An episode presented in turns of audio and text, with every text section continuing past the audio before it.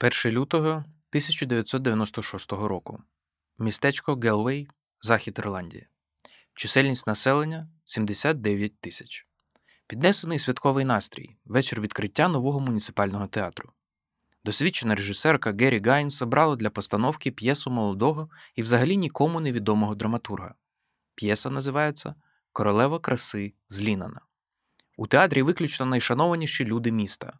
Поважна публіка займає свої місця, вглядається у сценічний простір. Все як завжди. Типова вітальня, кухня у сільській хаті, старовинна кухонна плита з ящиком торфу, крісло гойдалка, важка чорна кочерга. Трохи далі, вздовж задньої стіни, почеплено рушник із написом Устигни в рай на півгодини раніше, ніж диявол збагне, що ти вмер. Це має бути черговий, неспішний вечір із найкращим товариством, чергова мелодрама про буденне ірландське життя. На сцені двоє пристаркувата мати і її донька під 40.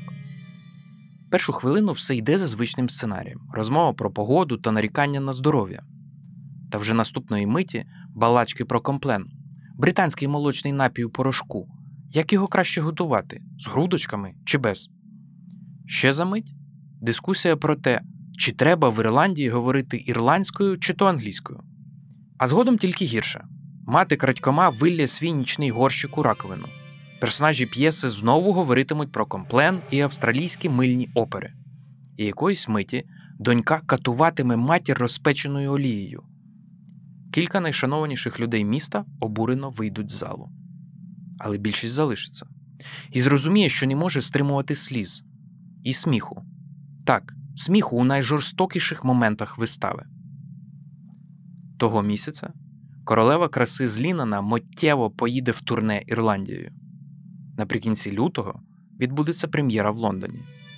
Мене ще місяць, 26 березня, автору п'єси виповниться 26 років. Наприкінці того року він отримає шановану нагороду як найкращий новий драматург. На вечірці з нагоди премії підсумків року він разом із старшим братом, який теж пробує свої сили в драматургії, хильнуть зайвого. Якоїсь миті їм зробить зауваження поважний статечний джентльмен. Юний нахаба відправить його під три чорти. Наступного ранку вся Великобританія знатиме, що найкращий новий драматург відправив на чотири англійські літери сера Шона Коннері. І він прокинеться знаменитим. Усі запам'ятають його ім'я Мартін Макдона. Привіт! Мене звати Олександр Михет, письменник, автор книжок Я змішаю твою кров із вугіллям, Транзишн, Астра та інших. За продюсерським пультом Костянтин Гузенко, за редакторським Марк Лівін. І з вами подкаст Станція 451, в якому ми говоримо про вибухові книжки. Це проект The Village Україна, що виходить за підтримки Загорій Foundation. Наш перший сезон про великі історії. Драматурги і письменники, котрі почали знімати кіно, а також кінорежисери і актори, які пишуть книжки. Наша перша розмова про Мартіна Макдону, найвідомішого драматурга сучасності. І коли починають про нього говорити, то відразу ж виникає міфічна ідея, мовляв, у світі частіше ставлять тільки Шекспіра. Його перший же короткометражний фільм Шестизарядний отримав Оскара. Його перший повнометражний фільм Залягти на дно в Брюгге номінувався на Оскар за найкращий сценарій і приніс Колін Егегей Фарелу Золотого Глобуса.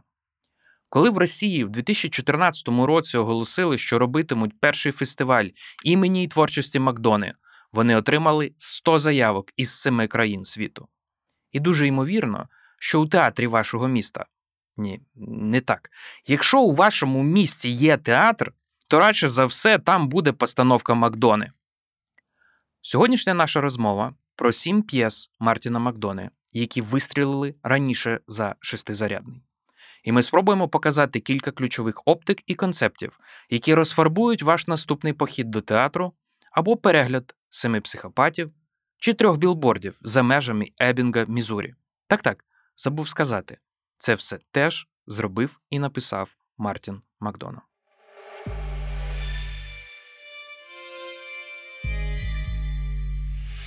Почнемо з двох слів про його біографію. Народився 1970 року в Лондоні у родині вихідців із Ірландії. Є старший на три роки брат Джон Майкл Макдона, який теж став сценаристом і дуже крутим режисером. Мартін Макдона не закінчив університет. У різний час працював у супермаркеті і клерком у департаменті торгівлі й промисловості, а потім професійно сів на державну допомогу по безробіттю разом із братом, який на той час уже чітко зрозумів, що хоче стати письменником. Макдоналд такий план влаштовував. Щоправда, лишалася тільки одна сфера, в якій він ще не встиг не досягти поразки драматургія. Як він згодом згадуватиме, театр взагалі наганяв на мене сум, а от кіно зовсім інша річ. Він дивився фільми Мартіна Скорсезе і Теренса Маліка. Скільки там фільмів у Маліка на той момент було? Правильна відповідь два. Але ж яких? Як згодом скаже сам Макдона, на момент своїх перших драматургічних спроб він бував у театрі всього разів зо 20. І він розумів, що треба щось міняти з цим заскорузлим театром. І коли зазвичай говорять про Макдону, то відразу ж проводять паралелі з Квентіном Тарантіно, який підриває першими двома фільмами кіносвіт приблизно у цей самий час. А є ж ще Young British Artists, угруповування молоді британські митці на чолі з Деміном Йорстом, Трейсі Емін і братами Чепменами, які шмагають і змінюють сучасне мистецтво. Натомість Макдона переформатовує, перезбирає сучасну драму, привносячи в неї елементи поп-культури та обговорення повсякдення, привносячи особливу естетику жорстокості, про що ми ще сьогодні з вами, звісно, поговоримо. І головне, загортаючи це все дуже часто в обгортку мелодрами, працюючи за правилами жанру. І в цьому новому світі Макдони драматург стає медіазіркою, якого люблять таблоїди, якого впізнають на Бродвеї, з яким хочуть працювати найбільші зірки. Забігаючи наперед, давайте закинемо такий факт. Коли після перерви у сім років на Бродвеї була прем'єра його нової п'єси Усікновення руки в спокані, у ній головну роль грав Крістофер Бокен, якого ми всі так знаємо і шануємо. Так от, лише на передпродажі квитків вони заробили 1,4 мільйони доларів. Кінець забігаючого факту наперед. Макдона у своїх інтерв'ю говорив про те, що він не міг читати до кінця фахових розмов із драматургами, бо вони ж такі занудні, і має бути баланс між розвагою і спогляданням. Тому не затягуємо цю мить бриніння, розібрались з базою, пішли вглиб.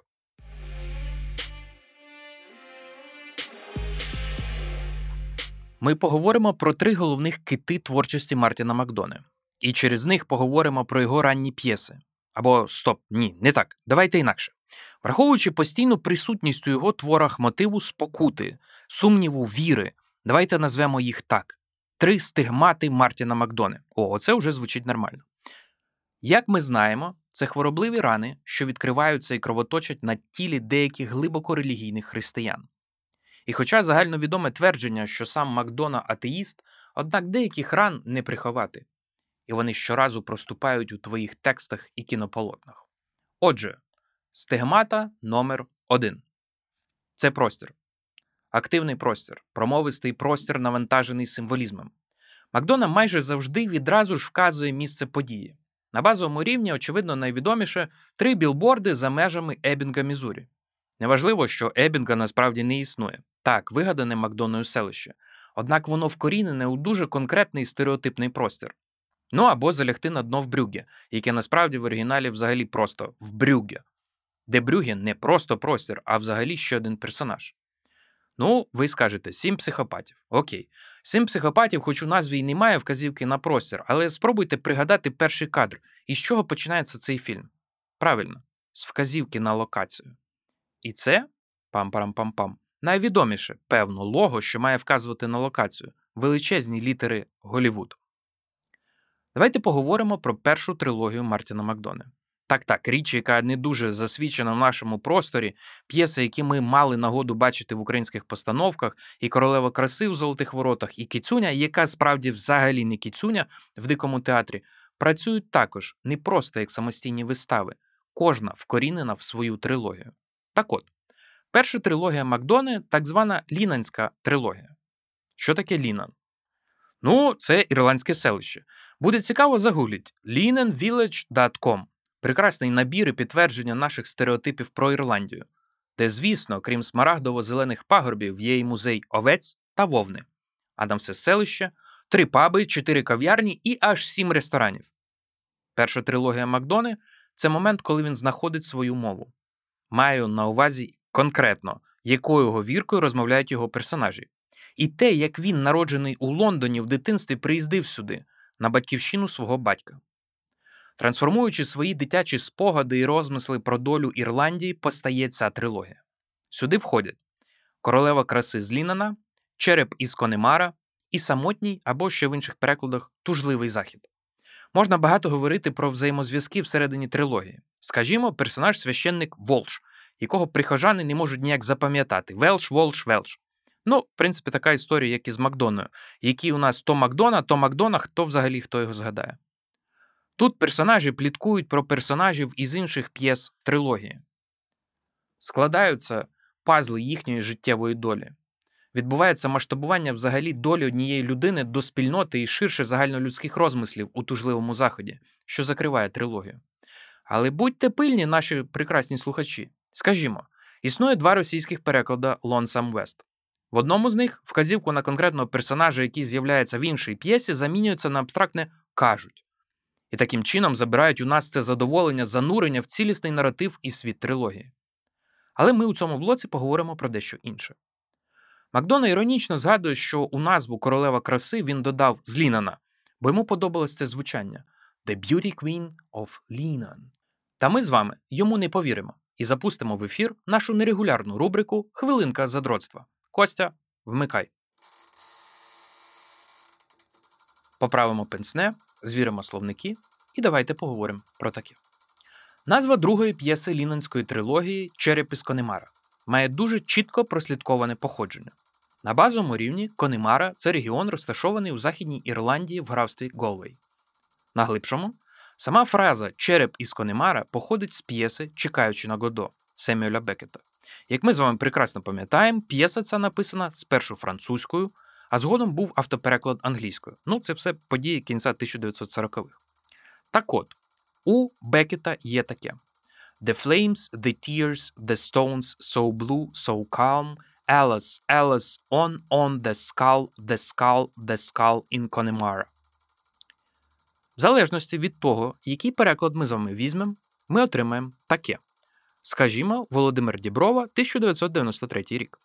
Полум'я, сльози, каміння, таке блакитне, таке упокорене, на жаль, голова, голова, голова, голова у Нормандії. І ви попитаєте, стопе, а звідки тут береться взагалі Нормандія? А ми підемо ще далі і подивимося з вами на два російських переклади. Що буде, як вони це перекладали? І там буде камні голубые, спокійне, к сожалению, головой, головой, головой в Нормандії. Добре. Але ж є ще один переклад російською. Давайте його ще один подивимося. А там у нас і череп, і череп, і череп в Ла-Манші. Як в Ла-Манші, якщо тільки що була Нормандія, а взагалі ми говорили про Конемару? Відповідь проста. Тому що ці всі три переклади, я правда не знаю, який переклад про Ла-Манш, звідки він взявся, але переклади з Нормандії робилися з французької. Якщо ж ми візьмемо переклад з англійської, скажімо, переклад Богдана Бойчука, 1972 рік, Мюнхен, видавництво сучасність, то там ми нарешті отримаємо свою конемару, за якою ми так довго прагли. Полум'я, сльози, камінь, такий синій і такий спокійний. На жаль, на жаль, далі, далі, череп, череп, череп, череп в конемара. Тепер давайте поставимо питання до Бекета. Дорогий Семюель, чому конемара? І бекетознавці нам дадуть відповідь. Підґрунтям для цього уривку є трагічна історія західної частини Ірландії, де у 1840-х величезна кількість людей зазнала лиха від великого голоду, що спричинив масову міграцію і масові смерті. Йдеться близько про мільйон жертв від голоду. І одним із варіантів інтерпретації може бути якраз Конемара як місце пам'яті про масову смерть, місце пам'ятання. І коли Макдона нам каже, що назва така, і як би добре вона не звучала, не довіряйте йому. Кінець задротства. Переходимо до наступного стигмату. З вами подкаст Станція 451. Ми говоримо про великі історії разом із Zagoriy Foundation. Другий стигмат це ідентичність. Його герої завжди говорять про те, що значить бути ірландцем лишитися чи поїхати до своїх у Бостон. Як побачити рідну землю за маревом стереотипів і накинутих зовні, і вибудованих власними ручками. Погодьтесь, у цьому світі ми всі ірландці. Друга трилогія Макдони трилогія Аранських островів. І знову простір. І знову рідна Ірландія. Тут нам треба чергова довідочка. Аранські острови група з трьох островів на західному узбережжі Ірландії: Інішмор, Інішман, Інішир. Відповідно, три острови, три історії. Каліка Зінішмана, лейтенант Зінішмора, Банші Зінішира, які так і не були опубліковані, бо Макдона лишився ними незадоволений. Майже будь-який Макдона про ідентичність. Але ми з вами поговоримо про лейтенанта Зінішмора, відомого у нас як Кіцюня. Єдина наразі п'єса Макдони, яку не захотіли поставити відразу. П'єса написана з метою розізлити бойовиків ірландського визвольного руху. Але, як каже Макдона, радикальні праві не ходять до театру. І все минулося. Ну, як минулося? Шторм у медіа таки відбувся, але всі вижили. Коли, зрештою, зважилися на постановку в Лондоні, то глядачам розіслали листи попередження за увагою про вік глядачів старше 15 років. Вагітних просили відвідувати на власний розсуд, бути готовим, що кров залє ваші білі пальта, якщо сядете в першому ряді. І окрема заувага: жодна тварина не постраждає. І поки ми чуємо, як у нас за вікном лунає голос швидкої допомоги, продовжимо. Це при тому, що цей же театр незадовго до цього ставив шекспірівського Тіта Андроніка. Як підрахував шекспірознавець Олександр Анікс, там загальний рахунок йде такий: 14 вбивств, 34 трупа, 3 відрубані руки, один відрізаний язик. Ну і, звісно, мати, яка з'їдає тіла своїх синів, запечених у пиріг. Привіт, Шекспір. У лейтенанті Зіні Шмора Кіцюні, звісно, теж свої рахунки. Згадки про 23 невинних жертви ірландських радикалів, плюс жарти про 13 вбитих під час кривавої неділі. Ну да, тієї кривавої неділі, про яку сам Боно із Юту пісню написав. Плюс пропозиція від ірландського бойовика, який катує дрібного наркоторговця. Мовляв, можеш вибрати, який сосок тобі відрізати, правий чи лівий. Очевидно, кіцюня дикого театру, адаптована до українського контексту, дуже сильно розкриває закладені Макдоною сенси. Але якщо зважити контекст Ірландії, то виходить ще цікавіше. Скажімо, коли персонажі кажуть, в повстанській армії Іра не може бути гомосексуалів, ну, кажуть вони це трохи іншими словами, але кажуть, то можна згадати, що кримінальна стаття за гомосексуальність була скасована в Ірландії тільки 1994 року. Коли бойовик катує дрібного наркоторговця, можна згадати так званий punishment beating – феномен Північної Ірландії. Обидві сторони конфлікту мали чесне переконання і віру, що можна когось побити абсолютно справедливо. У Макдонаха це можливість вибрати, який сосок тобі відріжуть. Макдона не тільки ставить під сумнів ідею Ірландської республіки, але й взагалі ірландського войовничого націоналізму. Та йде ще далі і посягає на святе, на берегиню, підриває національну іконографічну традицію зображення жінки як святої берегині нації. Тут усе трошки простіше. Юна героїня, яка мріє вступити до лав Іра і там якомога швидше знайти свою любов, поки немає можливості вести відкриту підривну діяльність, вправляється у снайперських пострілах в око корови.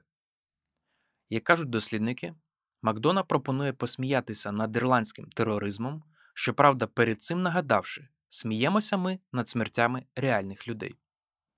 Так а що там з Аранські острови? Яка історія за цим? Відповідаємо. Спробуємо не вмикати знову рубрику задротства, але підберемо простіші слова. Тут історія, що визначає взагалі всю ірландську драму. Трапилося це в Парижі наприкінці 1890-х років. Вільям Батлер Єйтс зустрів Джона Мілінгтона Сінга. Єйтса ми чули хоча б на рівні того, що лауреат Нобелівської премії з літератури, як мінімум. А Джон Мілінгтон Сінг хто? Драматург, фольклорист, один із діячів ірландської культури. Так от, Єйтс сказав Сінгу: їдь на Аранські острови, поживи там, неначе ти сам один із них. Дай голос тому життю, яке завжди німувало. Сінг послухався поради і протягом чотирьох років приїздив на Аранські острови.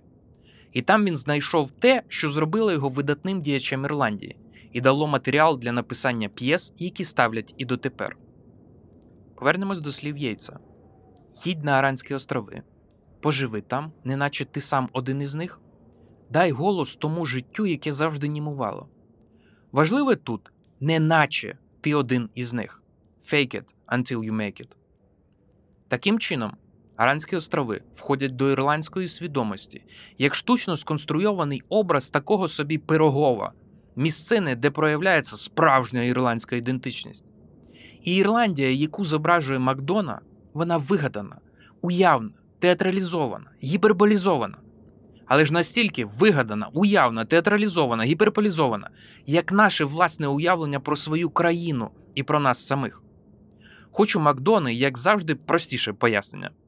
Він сказав, що коли писав лейтенанта, йому треба була якась далека далечінь десь в Ірландії, куди б його герой дуже довго добирався з Белфаста. Інішмора, а з ним і два інших острови стали ідеальною локацією.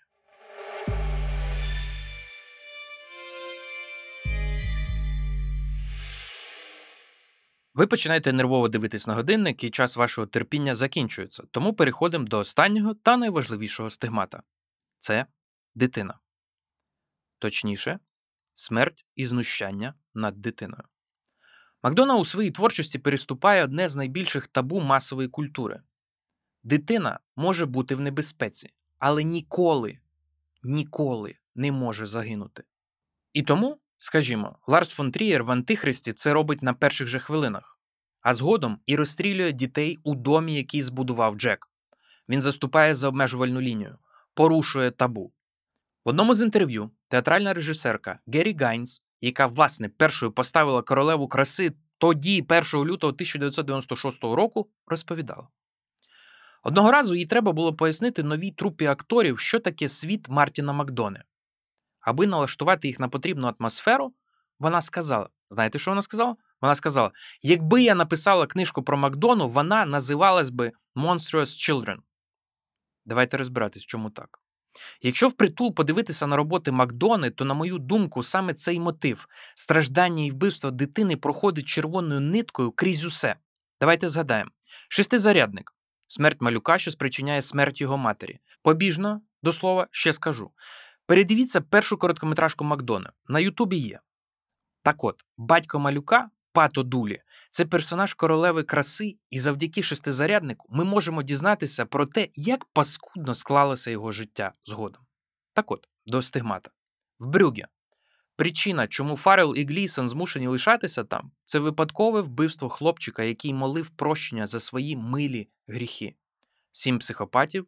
Нашарування за нашаруванням ми дізнаємося, що насправді поштовхом до всього є загибель доньки. Три білборди, очевидно, помста і пошук справедливості за зґвалтовану і вбиту доньку. У ранніх п'єсах це все працює, і це все теж є. Скажімо, наша улюблена і не раз згадувана королева краси. Там є дивовижний твіст наприкінці. Розповім вам його на загальний захват це жодним чином не вплине. Коли нам здається, що жертвою цієї історії є 40-літня донька, яка страждала від знущань матері, виявляється, що насправді свого часу ця 40-літня жінка нанесла травму Рею Дулі, молодшому брату Пато, якого ми тільки що з вами згадували. Вона забрала м'яч для гри і заховала. Відтоді ігри дітей не поновилися, і їхнє життя могло скластися зовсім інакше. Але заразом, коли Гайнс каже про монструозних дітей, вона також має на увазі і інфантильність дорослих, і дорослих, за якими проглядаються примари скривджених дітей. Скажімо, певно, найвідоміша п'єса Макдони Людина подушка. Тут Макдона вперше відходить від конкретної прив'язки до етнічно маркованого простору та розмови про ірландськість. Дія відбувається в просторі тоталітарної держави, поліційна кімната для допитів, два слідчих Аріель і Тупольський мають допитати Катуряна, письменника, який пише страшні казки про смерть дітей, які хтось втілює в життя. У сусідній кімнаті брат Катуряна Міхал. Я вас дуже прошу, поставте на паузу цей подкаст. Перечитайте текст цієї п'єси. Якщо ви дасте Макдоні один шанс вашої уваги, то хай це буде саме ця п'єса. Не поставили? Окей, поїхали далі. Майте на увазі, що п'єса про жорстокість до дітей, в якій одного слідчого гвалтував батько, в іншого батько пияк, Катурян і Міхал взагалі жертви жорстокого експерименту своїх батьків. І серед іншого, Катурян розповідає брату свою найважливішу казку. Послухаємо її у перекладі Олекси Негребецького. Починається вона так. Жив собі чоловік, геть чисто схожий на звичайних чоловіків. Він був приблизно 3 метри заввишки, і він був зроблений з подушок. Пальці були з маленьких подушечок. Навіть за голову в нього була подушка, велика й кругла. Оце такий був людина подушка, подушило. Він мав бути м'який і безпечний через свою роботу, бо робота в нього була дуже сумна і дуже важка. Коли якийсь чоловік чи якась жінка дуже-дуже горювали через своє нестерпно тяжке життя і хотіли закінчити його одразу, хотіли позбутися свого життя і усього болю з ним пов'язаного, коли готові були це зробити бритвою, чи кулею, чи газом, чи зістрибнути з чогось високого. Хоч би якийсь спосіб самогубства вони захотіли, захотіли, мабуть, неправильне слово, краще сказати, коли вони вирішували накласти на себе руки. Подушило йшов до них, сідав з ними, делікатно обіймав і казав: Зачекайте хвилинку. І час дивним чином сповільнювався. Подушило повертався в часі туди, де цей чоловік чи ця жінка були ще маленьким хлопчиком чи маленькою дівчинкою. Коли їхнє нестерпне життя ще не стало нестерпним, і робота в подушила була дуже-дуже сумна, бо він мав зробити так, що той хлопчик чи дівчинка самі себе вбили, щоб уникнути років болю, які все одно, врешті-решт, закінчились би тим самим газовою плитою, дулом рушниці, глибоким озером. Але я ніколи не чув, щоб малі діти самі себе вбивали, можете ви сказати. Просто подушило завжди пропонував їм зробити це так, щоб було схоже на трагічний випадок. Показував пляшечку таблеток, схожих на цукерки, підводив до місця на річці, де крига особливо тонка, підводив до припаркованих машин, які несподівано зривалися з місця. Підказував, як натягувати на голову пластикову торбинку без дірочок для дихання і як її затягувати. Мамам і татам легше було прийняти думку, що п'ятирічна дитина загинула через трагічний випадок, ніж те, що п'ятирічна дитина побачила, яке паскудне життя її чекає, і зробила так, щоб його уникнути. Не всі діти слухалися людини подушки. Була одна дівчинка, весела і щаслива, яка не повірила подушилові, коли той сказав, що життя буває жахливе, і її життя саме таке й буде, і прогнала його. Він пішов геть, ридаючи великими липкими слізьми, які збиралися в от калюжі. А на другу ніч знову пролунав стук у двері її кімнати. І вона сказала: Іди геть, людино, подушко. Я ж тобі сказала, я щаслива. Я завжди була щаслива і завжди буду щаслива. Одначе стукав не подушило. Стукав інший чоловік, а мами не було вдома. І той чоловік приходив щоразу, як мами не було вдома. І дівчинка скоро стала дуже-дуже сумна. І коли вже сиділа перед газовою плитою в 21 рік, то сказала подушилові: Чого ж ти мене не переконав? А подушило сказав: Я намагався переконати, але ж ти була така щаслива. І вона відкрутила газ на повну та й сказала: Я ніколи не була щаслива. Я ніколи не була щаслива. Коли подушило працював успішно, дитя вмирало жахливою смертю. А коли він працював невдало, дитя проживало жахливе життя, ставало дорослим. Той дорослий також жив жахливим життям, а вже тоді вмирав жахливою смертю. Тому подушило, хоч і був великий та пухкий, цілий день ридав, і в його хаті скрізь стояли калюжі. Тому він вирішив зробити останню роботу і покинути цю працю.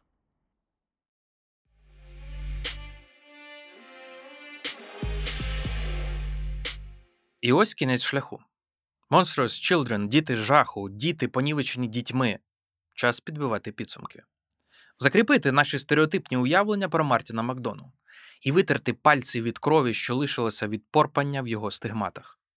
Як мінімум, сподіваюсь, Наші молодші слухачі тепер іншими очима подивляться на сивого красення побіля нашої любої, коханої та геніальної Фібі Воллер Брідж, авторки найкращого серіалу Ever Fleabag, з якою Макдона зустрічається вже два роки. Угу, Це теж він. Так от, давайте поставимо ключове питання: у чому секрет популярності п'єс і фільмів Мартіна Макдони? Що в них такого особливого? Очевидно, це просто блискучі, а часто й геніальні тексти. Так, це оновлення старої театральної форми, але ж при цьому не аж таке занадто радикальне. Так, це п'єси, що в залежності від постановки у конкретному просторі і місцевому контексті вихльопують нові сенси та акценти. Як скажімо, в Австралії для вистави за п'єсою Макдони залучили акторів із австралійських мильних опер, про які говорять персонажі Макдони. Коло замикається, постмодернізм стріляє собі в голову, а всією Австралією несуться національні дебати про те, яку культуру та образ себе ми експортуємо в глобальний світ. Так, Макдона надзвичайно популярний у пострадянських країнах. Так, українці дуже добре розуміють ірландців, але є ще одне пояснення. У мене є теорія про допустиму межу експерименту допустиму межу авангардності видовища дійства мистецтва, до якого готовий масовий глядач. Ну, умовно кажучи, Київ Модерн Балет, Раду Поклітару це прийнятний для масового глядача експеримент, бо він модерн, а не contemporary. Те саме з Макдоною. Це дуже сильне переформатування форми, що йде зсередини питомого знання театру. Це традиційне оновлення, що залишає найважливіший кістяк того, що змушує нас співпереживати дійству та судомитись від сліз катерсису. У кожній п'єсі або фільмі Макдони є фінальний твіст і монолог. Ви можете забути про все, що він вам говорив, але цього ви точно не забудете. Зараз у нас із вами цей момент. Загалом у Макдони 10 п'єс. Ми з вами говорили про сім із них. Саме вони склали йому світову славу, дали привід наректи його титулом Шекспіра 21 століття. І знаєте що? Всі вони були написані 24-літнім Макдоною протягом 9 місяців. Ще раз, всі вони були написані 24-літнім Макдоною протягом 9 місяців. І у мене до вас лише одне прохання якою б не була ваша мрія, які б не були перешкоди для її досягнення, якою б недосяжною вона не здавалась, будь ласка, втілюйте, вигризайте, видобувайте її так, як це робив Мартін Макдона протягом дев'яти грьобаних місяців. І якщо на вашому шляху трапиться ваш особистий сер Шон Коннері, не загубіть нагоду послати його нахер. З вами проект The Village Україна, що виходить за підтримки благодійного фонду Загорій Foundation, який уже багато років здійснює довготривалий розвиток культурних ініціатив в Україні. За продюсерським пультом Костянтин Гузенко, за редакторським Марк Лівін, композитор Тарас Галаневич. Мене звати Олександр Михет. Ставте лайки, оцінки в Apple Podcasts, підписуйтесь на нас, лишайте коментарі. З вами був подкаст Станція 451. Ми рятуємо книжки від забуття.